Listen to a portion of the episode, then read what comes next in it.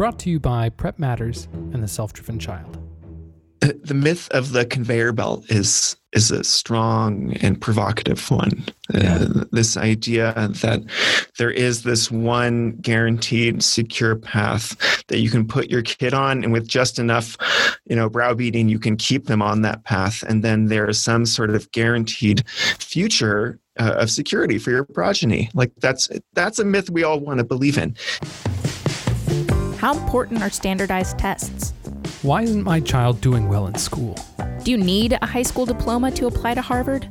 Education is one of our most cherished institutions, but it can also be one of our most exasperating. And it's where almost all of our children go from toddlers learning their ABCs to critically thinking adults stepping out into the world. I talk with experts in helping teens and tweens navigate the transition to adulthood in order to bring you the tools you need to help grow resilient, self driven, and successful young adults. I'm Ned Johnson, and this is Prep Talks.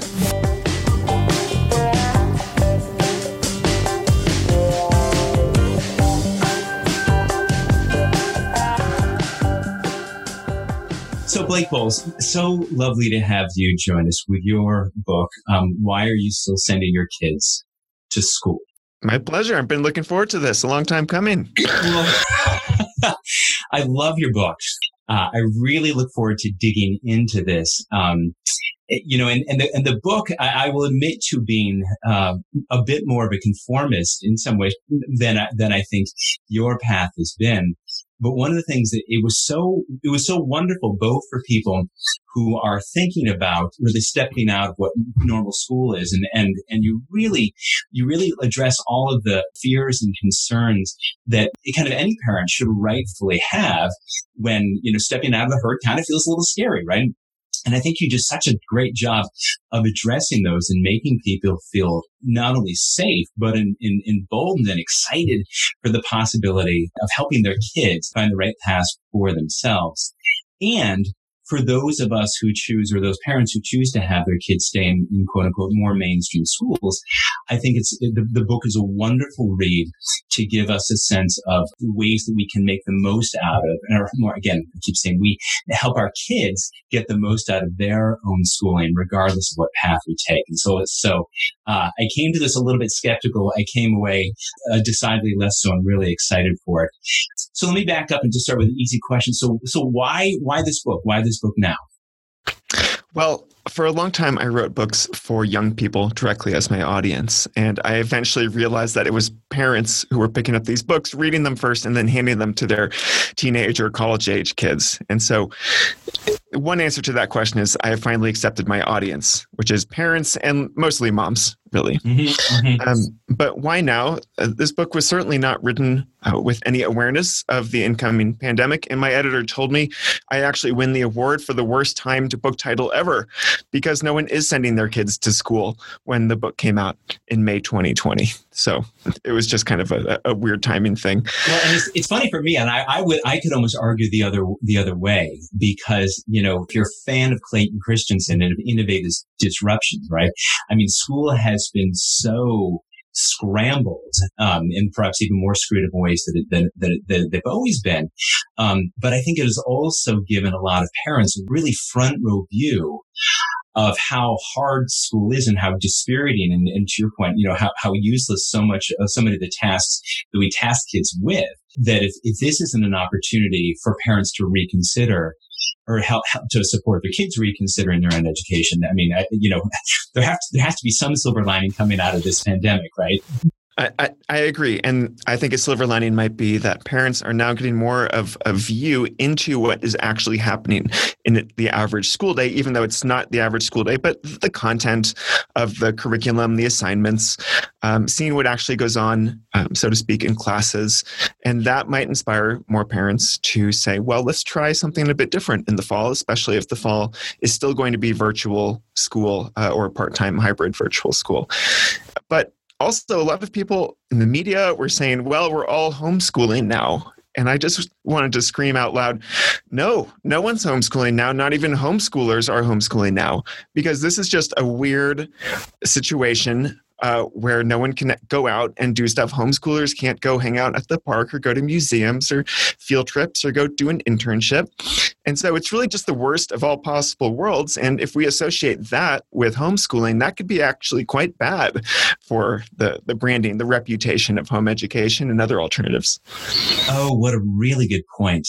I had a I had a, a friend who's a teacher was saying that this isn't what we're doing is not distance based learning. It's emergency distance based learning. It's been, we've all been thrown into the lifeboat and say, figure it out, folks. Yeah, it just stinks for everyone parents, teachers, young people. It's it's weird, and let's not associate it with you know an alternative, a genuine alternative to conventional school, which is what I try to write about in the book. So let me let me ask you to to, to, to clarify for folks that what home, what traditional homeschooling looks like and what unschooling is. Less people conflate those two.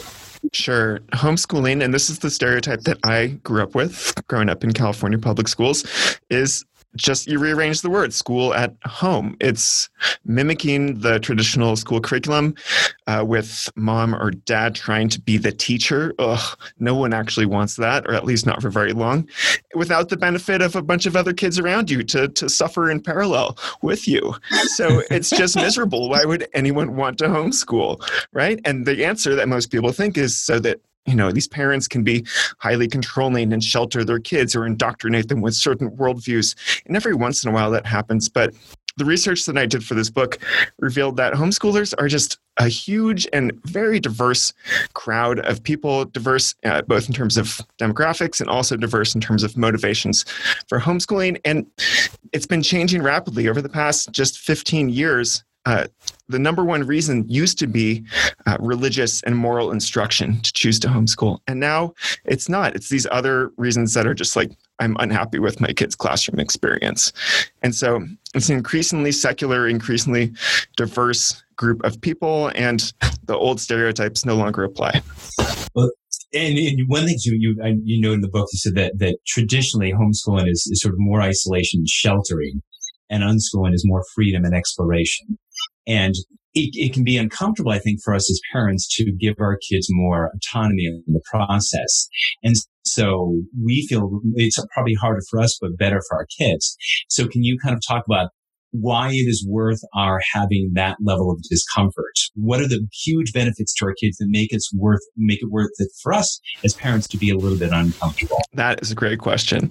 Um, I think it's worth it in a very long term sense because uh, it promotes a very healthy one on one you know parent child relationship. It makes it mm-hmm. more about um, you know mutual autonomy support, mutual respect. No one is trying to coerce anyone else into doing anything. And there's not these endless, protracted battles over homework, over your grades aren't good enough, all this stuff where these mechanisms of school get in the way of just a parent enjoying their kid and a kid enjoying their parent. Like school is a number one stressor for families. And so if you can find a way to discard those stressors while still, you know, feeling like your kid is being prepared for, you know, entering the world of adulthood, then why not do it? Like, if you see your kid's mental health improving, why not do it? Well, and it's a, I mean, it's a great point. And obviously, it, for anyone who's who's been you know following this for for years or decades, we you know the incidence of anxiety and depression is just, I mean, borderline to oh, I don't know, a pandemic, right? Uh, and and so ruinous to so many you know so the, the, the, healthy launch for so many kids and your point the relationship with so many so many folks. But but you also said something you know that, that you were trying to prepare our kids for real life. And I, and I've had people say well I know that he's really stressed but you know and, and he doesn't like having people tell him what to do all the time but that's you know that's real life. You've got it you know you, you know I guess presumably you have to prepare now as a 14 year old to suffer in the same ways for the rest of your life. Is that I I think that's a it's a valid concern, and it's one I dedicated an entire chapter to, which is you know it's the question how do kids learn how to work hard if we don't force them to do hard work that they kind of don't like right now? It's a really important question. And on, on one hand, I think um, it, it, may be the wrong question to ask because it's not about reproducing uh, the, the, life that you have lived or that people before you have lived for your kid. We're trying to make each generation a little bit better. It also may not be the right question to ask because what kind of world are we preparing our kids for? Is it the world of kind of extrinsically motivated, repetitious factory labor, or is it the world of jobs where you're like doing creative stuff like daniel pink wrote about in drive you know where intrinsic motivation is a, a, foundational ingredient. And therefore you should give your kid the chance to be intrinsically motivated now instead of just pushing and pulling them around with carrots and sticks you know. No. Right and and i mean i'd love to have you dig in a little bit more to talk about in, intrinsic versus extrinsic motivation because if we go back to that idea that for parents it's hard to, um, it's stressful for us to feel less control because we don't know, you know, what direction our kids are going to wander off to explore this or that. And then maybe they'll end up someplace that's, that's bad. And so we so often use, and I, I love that, you know, we, we talk about um, helicopter parenting. Your, yours is the first book where I, where I read about intensive parenting, which I think is such, such a more accurate description because, you know, I think not all parents think that they're hovering and anxious and all the time, but, but I'm really trying to, um, with real intention, right, impart upon, impart to my kids the right learning, the right opportunities in ways that will really, you know, form who they are as people and guide them in the right directions to get them to certain outcomes. And on the surface of it, that sounds like an okay thing in theory, right? But I suspect that it, uh, into in, invoking Dan Pink, you know, whose stuff is great, that that pushing people to get to a certain place with carrots and sticks of, of extrinsic motivation is developing brains in very different ways than opportunities that foster intrinsic motivation. Yes. Yes. Uh, there's a lot. There's so much we can dig into here, Ned. So, on the parenting front, uh, disclaimer: I'm not a parent. I'm interested in that prospect, but I don't have that foundational experience. But I did dig into this literature around the history of parenting and the, the, modern state of parenting, which, as you mentioned, is called intensive parenting by sociologists.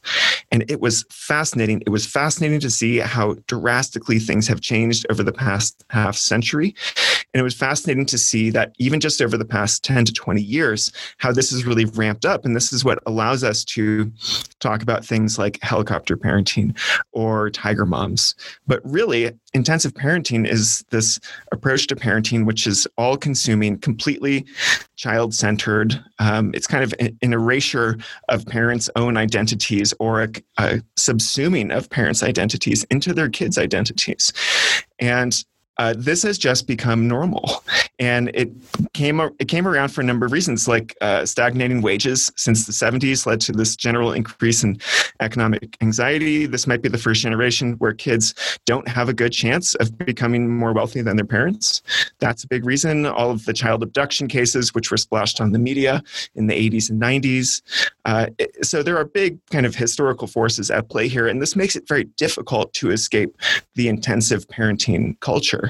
And this is why I said I have to include a chapter about parenting in this book because when we're talking about taking an alternative to the conventional school system, you are also talking about opting out of the dominant parenting culture. And that is an extremely difficult thing to do. The, the pressure of other parents and their expectations and judgments. Again, I have not personally experienced this yet, but I have read enough to know, and I've talked to enough parents of teenagers I've worked with to know that, man, that is a powerful force. And so I've had a number of people tell me, hey, I really enjoyed the chapter on parenting in your book. And it seems like the hardest part to sell to parents that they can somehow escape this intensive, overwhelming parenting culture. And I say, yeah, yeah, I agree. I'm not sure where to go with that. Yeah, well, I, I love that point of, of, you know, of, of what parents are giving up when they step outside of the culture. Bill and I, with our book, were presenting in a, a very sophisticated, very, frankly, posh um, independent school in Texas in Winter City. And um, the school by design was not supportive of kids who, for whom learning wasn't easy. And so if kids struggled, you know, with, eh, with emotional problems or with ADHD or a recently diagnosed learning disability, instead of being supported, they were kind of counseled out the door. And what this created was this unbelievable pressure on families to support to the nth degree their children to keep them there because that was the most important thing. And I think not so much for the kids' education to develop as development as a person, but for the parents to stay within the country club of that school. And you know, or you make, make the point early on in your book that, that we co- convince ourselves that we're doing what's in the best interest of children. But it's hard to know whether we're doing that if what we say are in the best interests of children so closely align with the best interests of schools, or in this case, of adults. So, I mean, do you, when you talk with families who are, who you, you see, you, you worry that that's kind of where they are, how do you help them separate their own anxiety, what they will lose, and set that aside and really see this as, as this isn't about them, it's about their kids and their own lives? Man, uh, I'm going to attack this from a, a, certain angle, which is the research on homeschooling and and these radical alternative schools, which I like to champion. Um, there's some incorrect memes out there about how home homeschooling will make your kids smarter or help them get better test scores. That's all total BS because it's poor social science, uh, largely run by this organization called the HSLDA. And it's really unfair to compare homeschoolers who have um, usually more family resources um, to an average set of public school students who would have less resources and say, look, they have more higher SAT scores. Well, SAT scores are directly correlated with parental income, right? As Alfie Kohn said, a standardized test predicts uh, one thing very perfectly, which is the zip code of where the, the kid lives.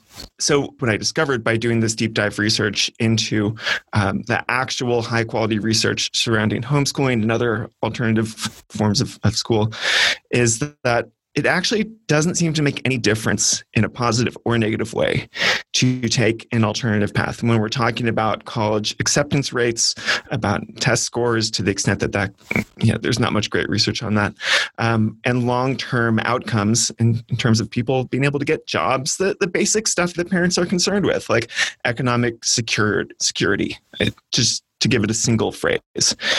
And so um, this is kind of a, a double-edged sword here because on one side, uh, and this is the side I like to, to talk about, you can you can let your kid take an alternative path in which they are more happy, they have better mental health on a day-to-day basis, and they're probably going to turn out just as well as if they had gone to their normal local public school. I think that's a reassuring message, and it's a fair one also. But the other side of that sword is saying, "Wow, uh, is this is all the stuff that we call schooling uh, really just a proxy for for something else. Is really is much important stuff actually happening in schools or as like you said is it more like um, you know helping your kids stay in the, the little country club? And, and by that we mean like kind of helping kids stay within the, the social class into which they were born. And that's something I, I talk about in uh, the chapter about higher education. Also, uh, how much actual measurable measurable learning is going on in schools, and how much of it is just this elaborate game of signaling, of sh- you know showing off that you have the right personality traits, the right characteristics, so that the gatekeeper will let you in to the next stage of, of conventional success.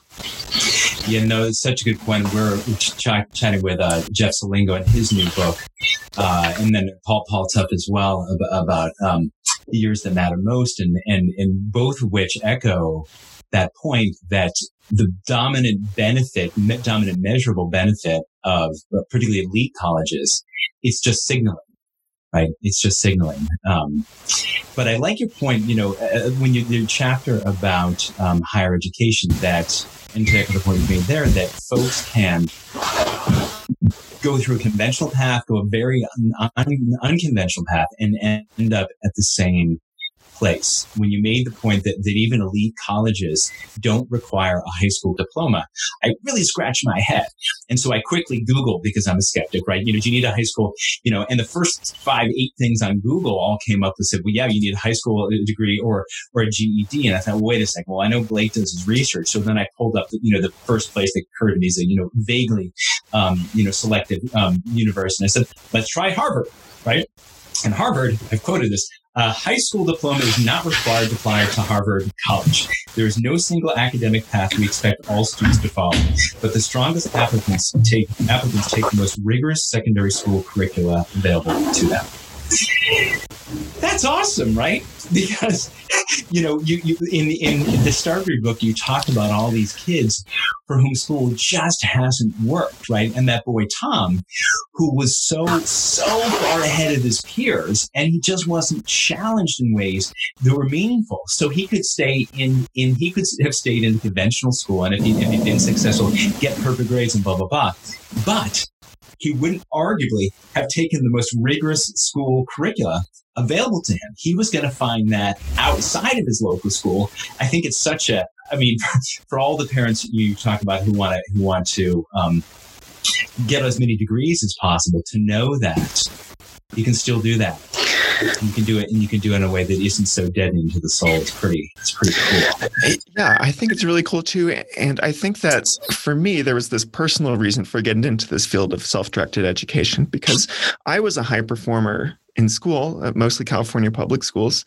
And at the same time, I didn't have the words for it back then, but at the same time, I was often bored. I was often frustrated.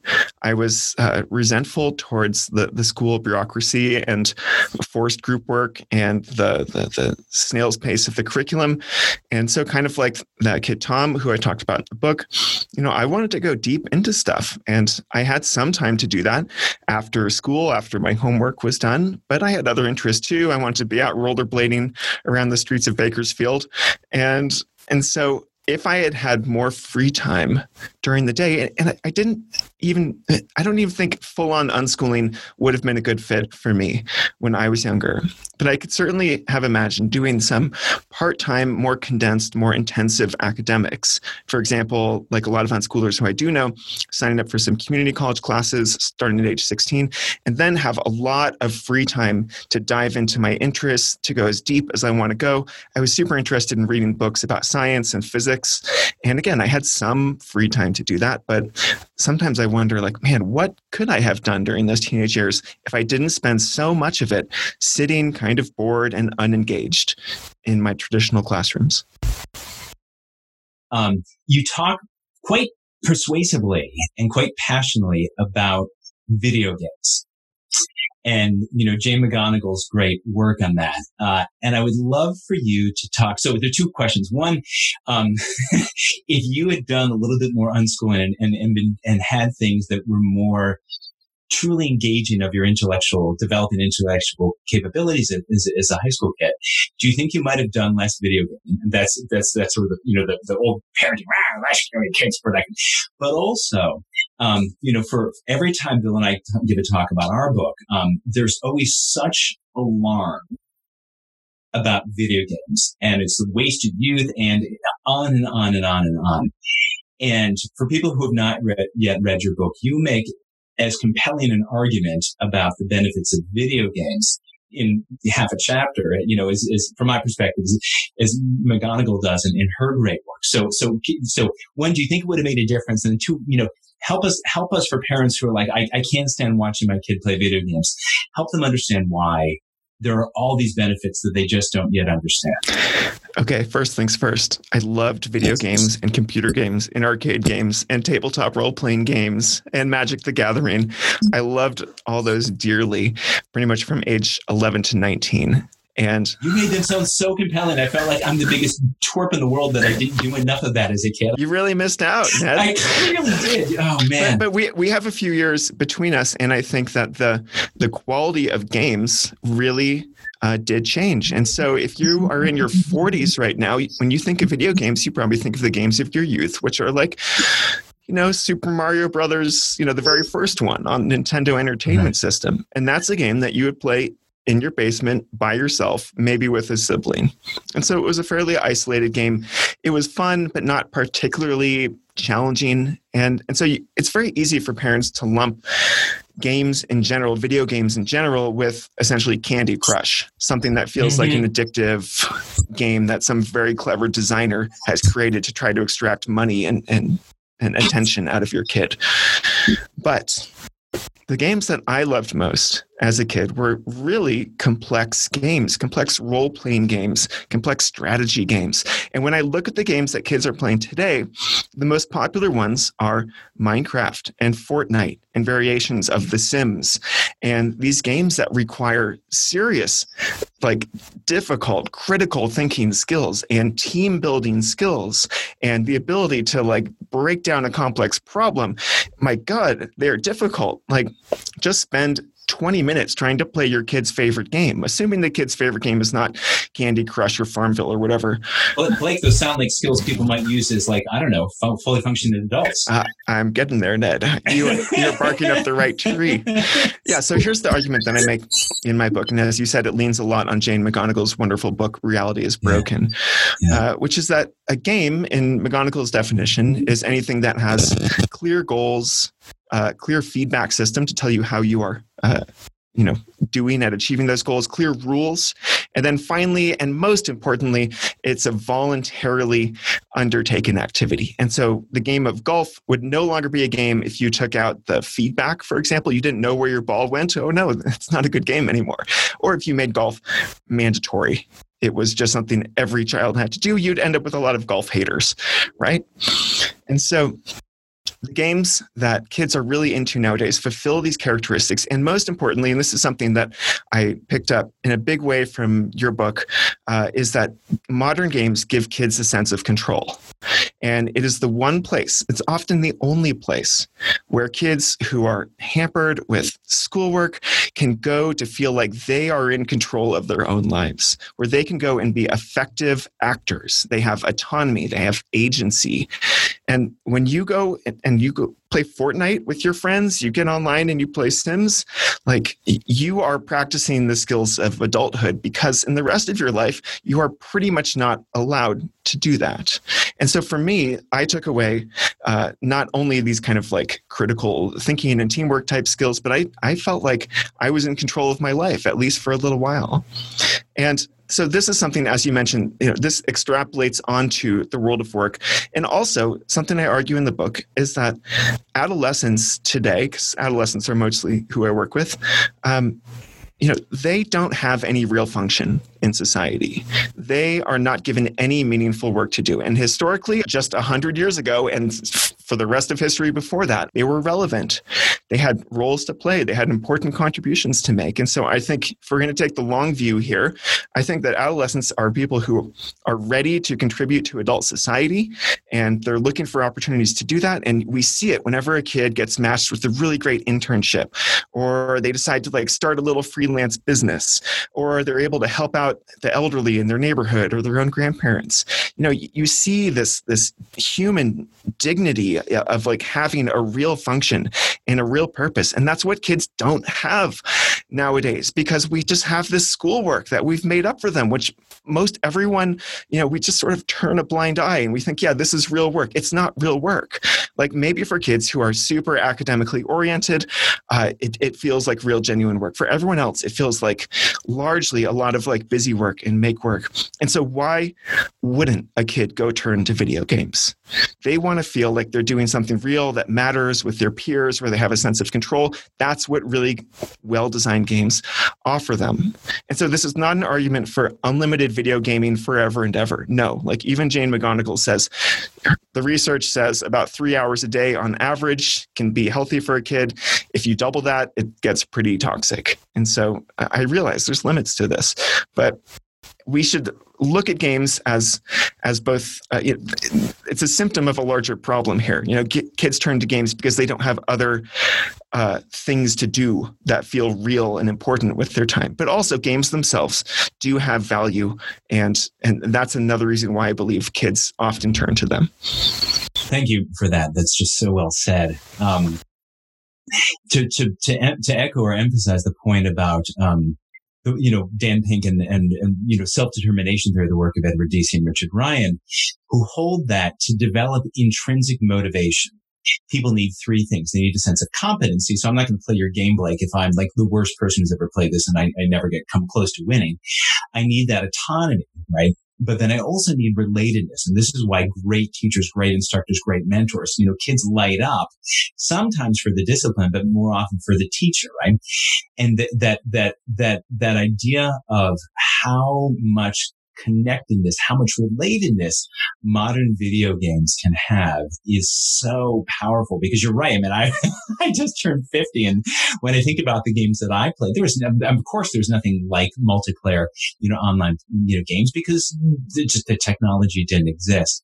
Um, and the other thing I'll say about, you know, um, you make a really good point in the book about having parents try not to manage their kids, but really try to play consultant to them, right? And and you try to have an influence on them and and and, ex- and expose them to things that maybe they otherwise might not.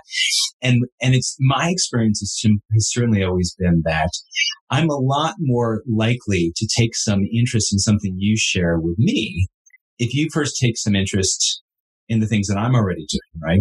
So I, we were at a, we were talk at a, uh, uh, the parent raised his hand and was talking about his kid was, you know, wasting all of his time playing video games. And I know, I know almost nothing about video games, but I hazard against it. So what game does he play?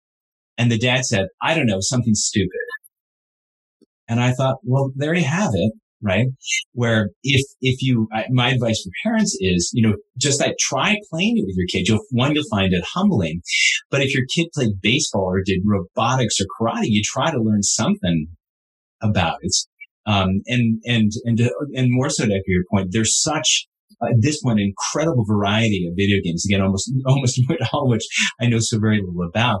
But when I have a kid and I start asking follow up questions, it's, it's like, it's like they're their own player in some of these games. Like they're their own action figure in a fully articulated movie, right? And in some ways, that's so much more active than actually watching a movie because you're actually an autonomous agent within this own movie and you get to direct where you go. I mean, I, I, I, worry if I get into this, I'll be I'll be more on the six hours a day uh, than three hours a day that uh, Dr. McGonigal suggests. And you just brought up something that I feel very strongly about too, which is that let's not talk just about games, electronic games themselves, which you know some people are into and other people aren't. But let's talk about those game-like principles in general. And for me, I have uh, loved taking working with young people in the wilderness. I've you know just started a company where I take groups of teenagers who don't go to regular school on international, long international trips. And so I don't play games myself and I don't like to like hang out when kids are playing games. I'm happy, content to let them do that on their own. But these things that I am into, like uh, backpacking trips or international travel, these are very game like in the same way that there are clear goals, clear roles, good feedback systems, and they're totally voluntary. In fact, when teenagers apply to go on the international trips that I've offered, um, the first thing I find out in the Skype interview is did your parents sign you up for this? Because if so, I don't want you here, right? I will not take you if you cannot demonstrate some basic interest and, and awareness of what you're getting yourself into here. Because I want this to be voluntary. I want this to be a choice. And I think this is why it's been very helpful to uh, have students apply and not just sign up to my programs, because then you can make sure that people actually want to be there. And that is what makes things like organized sports function fairly seamlessly, or why kids love doing band or drama or robotics or mock trial, because these are all activities that you can opt into. They're not mandatory. They have clear goals. It, like you said, they're very social, they're very collaborative. Like this is the stuff that naturally engages kids. And this is why I love summer camps too. These are places where no one needs to be forced to get up in the morning at summer camp and go do stuff because kids just naturally want to do it. That's what learning and self directed learning should be. And that, in my opinion, that should be the primary activity of young people. And then, it, kind of like we do nine months of school and then have three months of, of summer and vacation. Like just flip that upside down, okay? Let's have nine months of engaged what we currently call extracurricular type activities. And then kids can do a couple months of like, you know, okay, now you have to learn math in a foreign language, something like that. Like filling in the gaps so that they're not completely uninformed uh, in the traditional academic sense. I would love to see that. Well, such a good point, and and that, it, you make me think of the research of Reed Larson, who talks about how do young people become motivated, develop, you know, their own inner motivation. And he said, it's not by dutifully doing their homework. It's not that 13 years of worksheets that you talk about in your book. It's through what he describes as the passionate pursuit of pastimes, right? And so all those things you're just talking about, what do kids want to dig into? What do they sign up for? Um, but I'll, I'll make a, weave in a point that you make in the book that, um, where school really, re- you know, organized schools we think about, particularly public, uh, public instruction, rescued kids from a lifetime of degrading labor. And you make the point that now school is the source of that degrading labor of the 13 years of, you know, of worksheets. Um, but you also go on to acknowledge that, um, that school for many kids has become more of a sort of social safety net, right? It's one of the few places where, where for, for sadly for a lot of kids where they can, where they have caring adults, right? Where they have, can, can count on a warm meal, um, and, they, and they're safe from the threats of, of violence. And so, so let's look at that a little bit if we can, because, um, you acknowledge that in many ways the opportunities to do unschooling or even homeschooling for, for, for, for an awful long while have been kind of an opportunity of the middle class or, or, or, the, or the upper class and really haven't been an option for folks who are, you know, kind of below the, the below the mean. Um, and so for, for folks who are listening to this, then, so that all sounds great, Blake. I'd love to do that, but how, how, how am I going to pull that off? How can we help kids make the best or, or families make the best of, of situations, even if their, their options are a little bit, um, you know, curtailed by, by lack of resources? Yeah, thanks for bringing that up because sometimes when I get on my pedestal talking about, you know, why schools aren't engaging to kids, yeah, a lot of people say, and very rightfully so, well, doing all this cool extracurricular stuff or summer camps or travel or unschooling, that's just not feasible for a lot of families. And I'm like, yes, 100%. I get it. And so in the book, first of all, I say this is not a book about reforming the public school system. That's really important, but that's not something that parents can really afford to wait for if their kids are, are having a really bad time right now. Um, and second of all, I say, well, let's go back to those extracurriculars that we were just talking about uh, the drama, the band, the sports, uh, the elective courses. This is something that you can do as a parent if there's it's just not feasible for your kids to, to leave a conventional public or private school.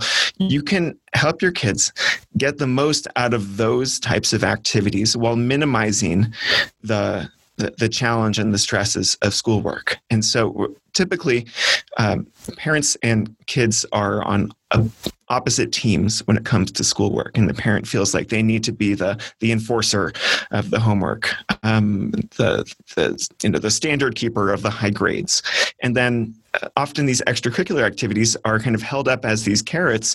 To say if you do well in school then you know we will continue to support you doing all this other stuff. We can just flip that upside down and say okay get on your kids team and make sure that they are highly engaged in a couple you know we could call them hobbies we could call them self-directed pursuits and and make sure that that is a really big part of their life to the extent that it's possible within a normal school framework. And then also get on your kids' team when it comes to the challenges and frustrations of school. And so this means, and this is a very scary thing, this means discarding the idea that grades are meaningful indicators of uh, whether your kid's going to be a successful adult, or at least minimizing the role of grades. No longer saying, uh, you can only get A's and B's. I mean, just imagine what kind of stresses could be relieved if your kid genuinely believed that it's okay to get a C, right? And maybe, maybe, yeah, that C is going to be a liability when they want to go to college. But there are other ways, as I document in the book, many other ways of proving that you still can do college level work, including kids going to community college uh, and anyways, that's all chapter two. yeah. Well, and that's such a good point. Uh, Sonia Lupien, who's a, stress researcher, makes the point that one of the single greatest ways to lower our stress is to have a plan B. Right. That you know that, you know, if you, if you, if this, if this, if you really are struggling in middle school or really struggling in high school, to know that all those ways that you are talking about in the book of other paths that it can allow you to design and develop a really successful life and career. And that's not, not just in this book, but in your other books as well. that pressure that it takes off us as parents, and, and to your point, puts us back on the same team of how do we help kids identify and develop things that matter to them that are likely to be the things that help them develop their lives, right? I mean, what, what a happier place to be as a dad or a mom, right?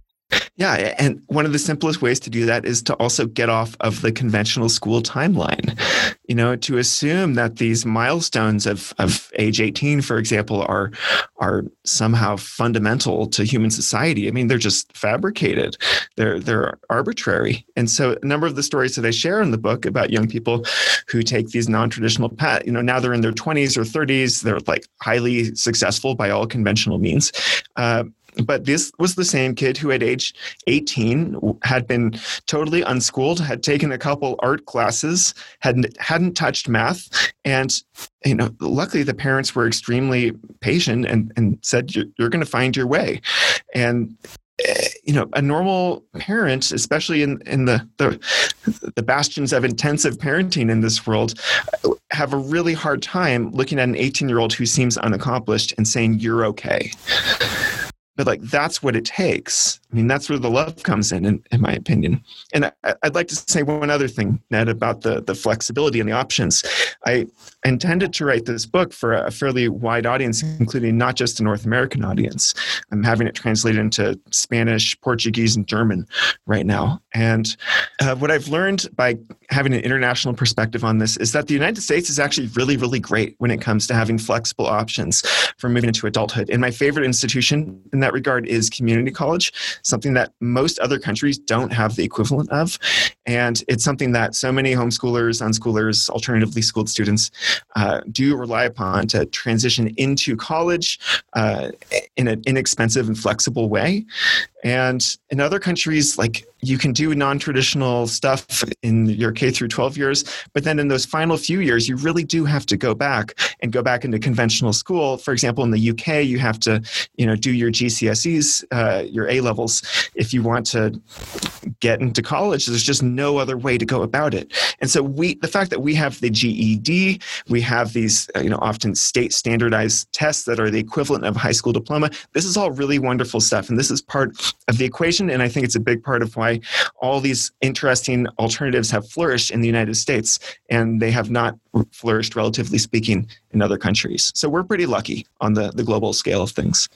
And that's it's a really good point. I mean, you know, it's hard for us to know um, unless we research the way you have to know um, what other systems are and, and how you know how, how, fortunate we are that the United States is, is really frankly quite flexible for, people who you know you get second chance and third chance and fourth chance that there's so many entry points. And yeah you could go straight you know k through 12 and go to college and then graduate school and blah blah blah. But you can also bop around and come come into the system when it's when it's appropriate for you. I mean one thing for for folks who are listening you, you talk in the book about um, when folks for whom um, unschooling might not be appropriate, like if you've got ADHD or you know you need a lot of learning supports where that might be expensive for you to take on, um, and those that though for parents who have kids who are neurodiverse, stepping outside of the mainstream can feel even more um, fraught,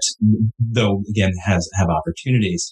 For parents who don't know, the the the slow maturation of the prefrontal cortex may be the single biggest cause for hope along with these various entry points right into higher education in America that the kid you have at age 15 may be remarkably different than the, where he's going to be at age 25.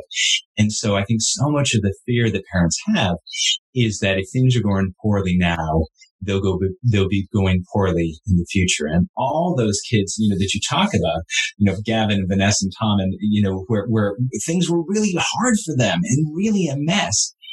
And in their own way and in their own time they figured it out and I think that's it's such um, for for parents who are listening who have kids where where things aren't going according to plan, at least to your plan. It's so helpful to, to hear and know that um, it's okay. It's safe to trust your kid. The myth of the conveyor belt is is a strong and provocative one. Uh, this idea that there is this one guaranteed secure path that you can put your kid on, and with just enough, you know, browbeating, you can keep them on that path, and then there is some sort of guaranteed future uh, of security for your progeny. Like that's that's a myth we all want to believe in, and it just it feels safe. It's comforting. It's a nice bedtime story, right? It's like Santa Claus. Santa Claus is coming. But uh, I guess uh, uh, if you have enough challenging experiences with your kid and you see that that trying to keep them on this mythical path is the likely cause of these challenging experiences deterioration of relationship deterioration of a kid's mental health um, then it's time to to walk away from that myth. And that means yeah walking away from what probably most of your your age cohort of parents is doing. And and so it's a terrifying thing. We talk about alternative education being scary for kids. It, it's terrifying for adults too because you feel like you are renouncing your sacred duty to like ensure a secure future for your children when in fact that is exactly what you need to do to secure that future for your kid. And and one thing I like to emphasize in the book is that we should not hold homeschoolers or other alternatively educated kids to this this mythical standard uh, of they need to be superstars and high performers uh, because there are lots of kids who go through the conventional school system and they they graduate with a accredited high school diploma and they have no idea what they're doing and they have essentially no marketable skills, right? We call these kids failures to launch.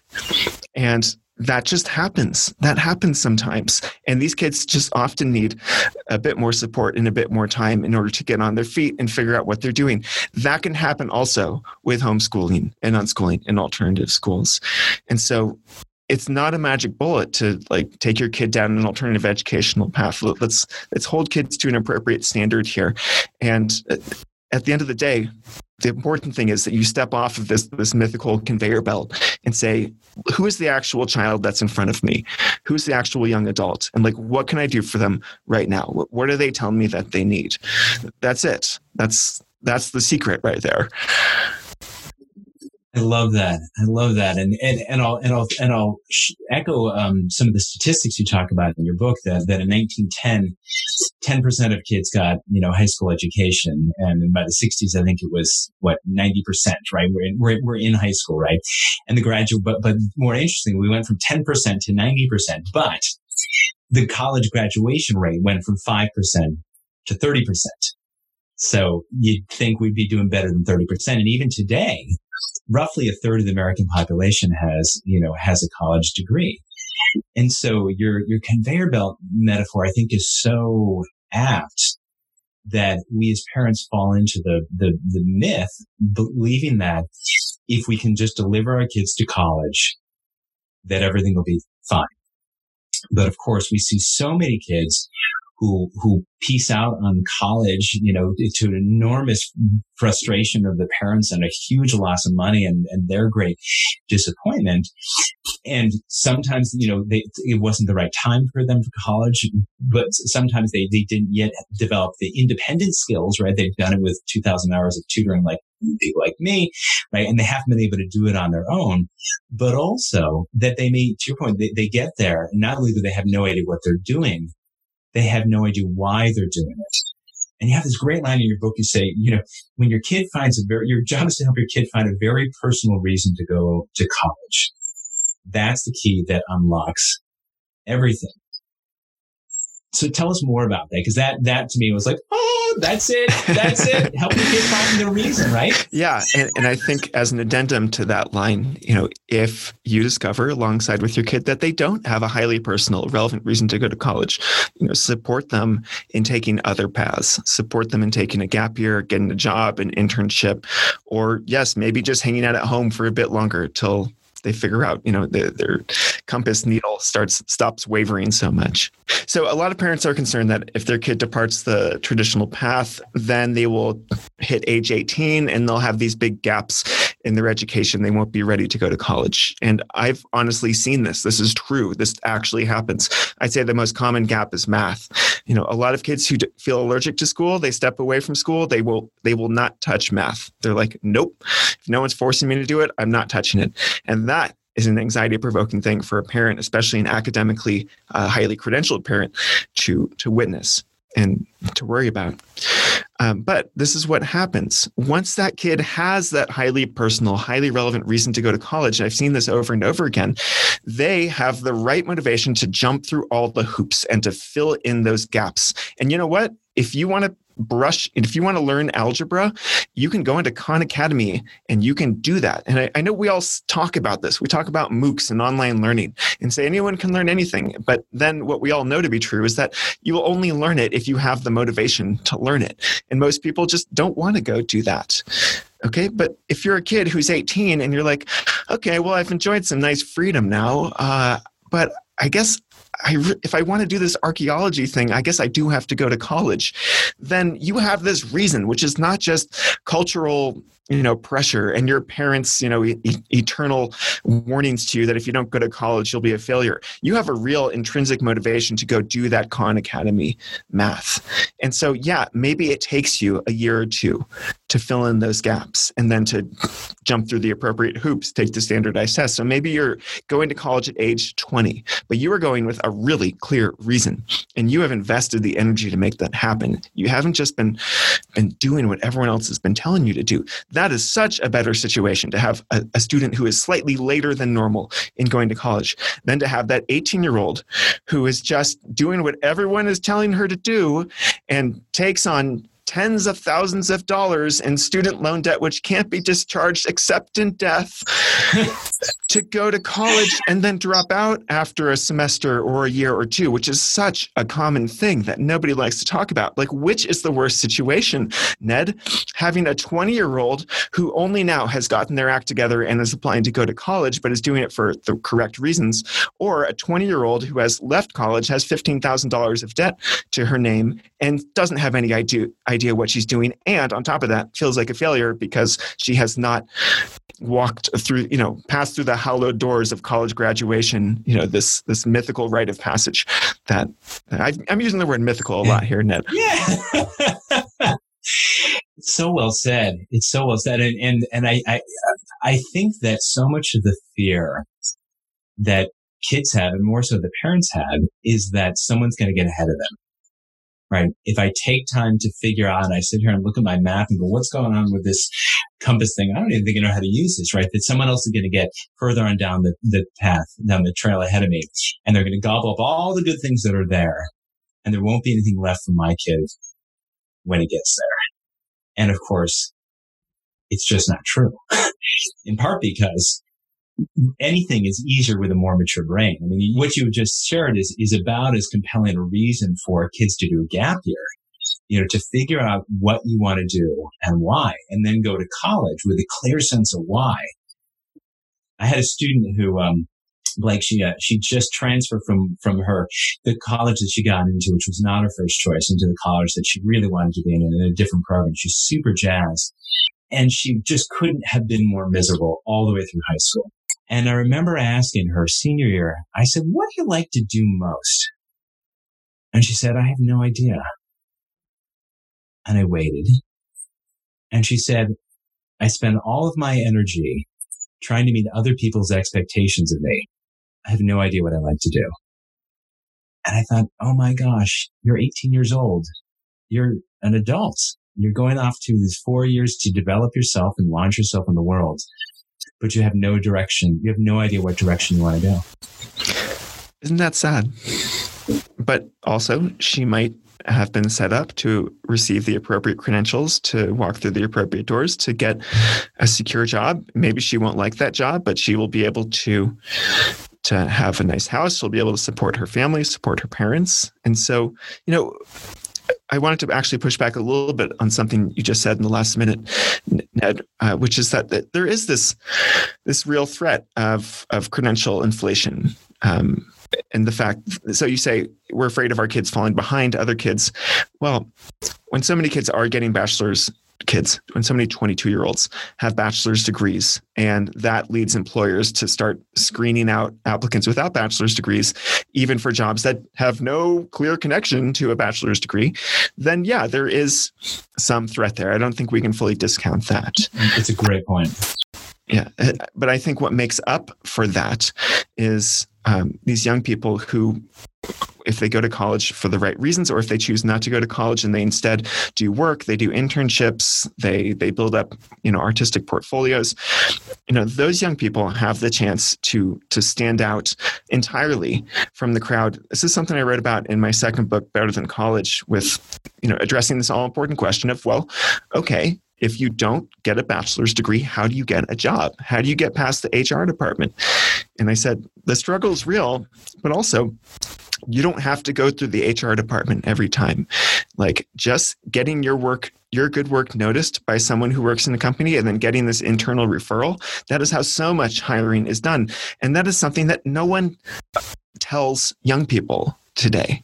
It's just like we're telling them there's only one path and and that can lead to this this fearful sense of like well I can't fall behind everyone else because this is just a race. This is a foot race and there are a million other kids my age who are trying to, you know, race to the finish line here and the finish line is is only going to be there for those who are highly credentialed.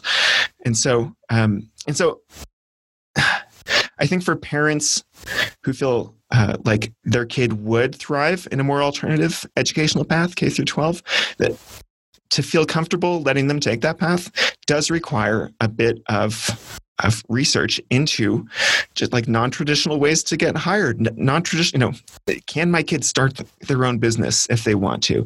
Can they freelance? Essentially you need to get out of the, the one model in your head of employment which is most likely the model that in which you are employed. And especially for parents who are in these highly licensed fields like law or medicine or school teachers themselves it's very easy to think, well, there's there's nothing you can do without a college degree. But really, there are so many jobs out there which don't have formal licensing requirements that require college degrees. Yes, you still have to deal with HR departments sometimes, but if you can figure out those creative mechanisms for working around HR or creating an alternative signal to just a mere college degree, then there are ways to overcome the hurdle. It's not always easy, but it's doable.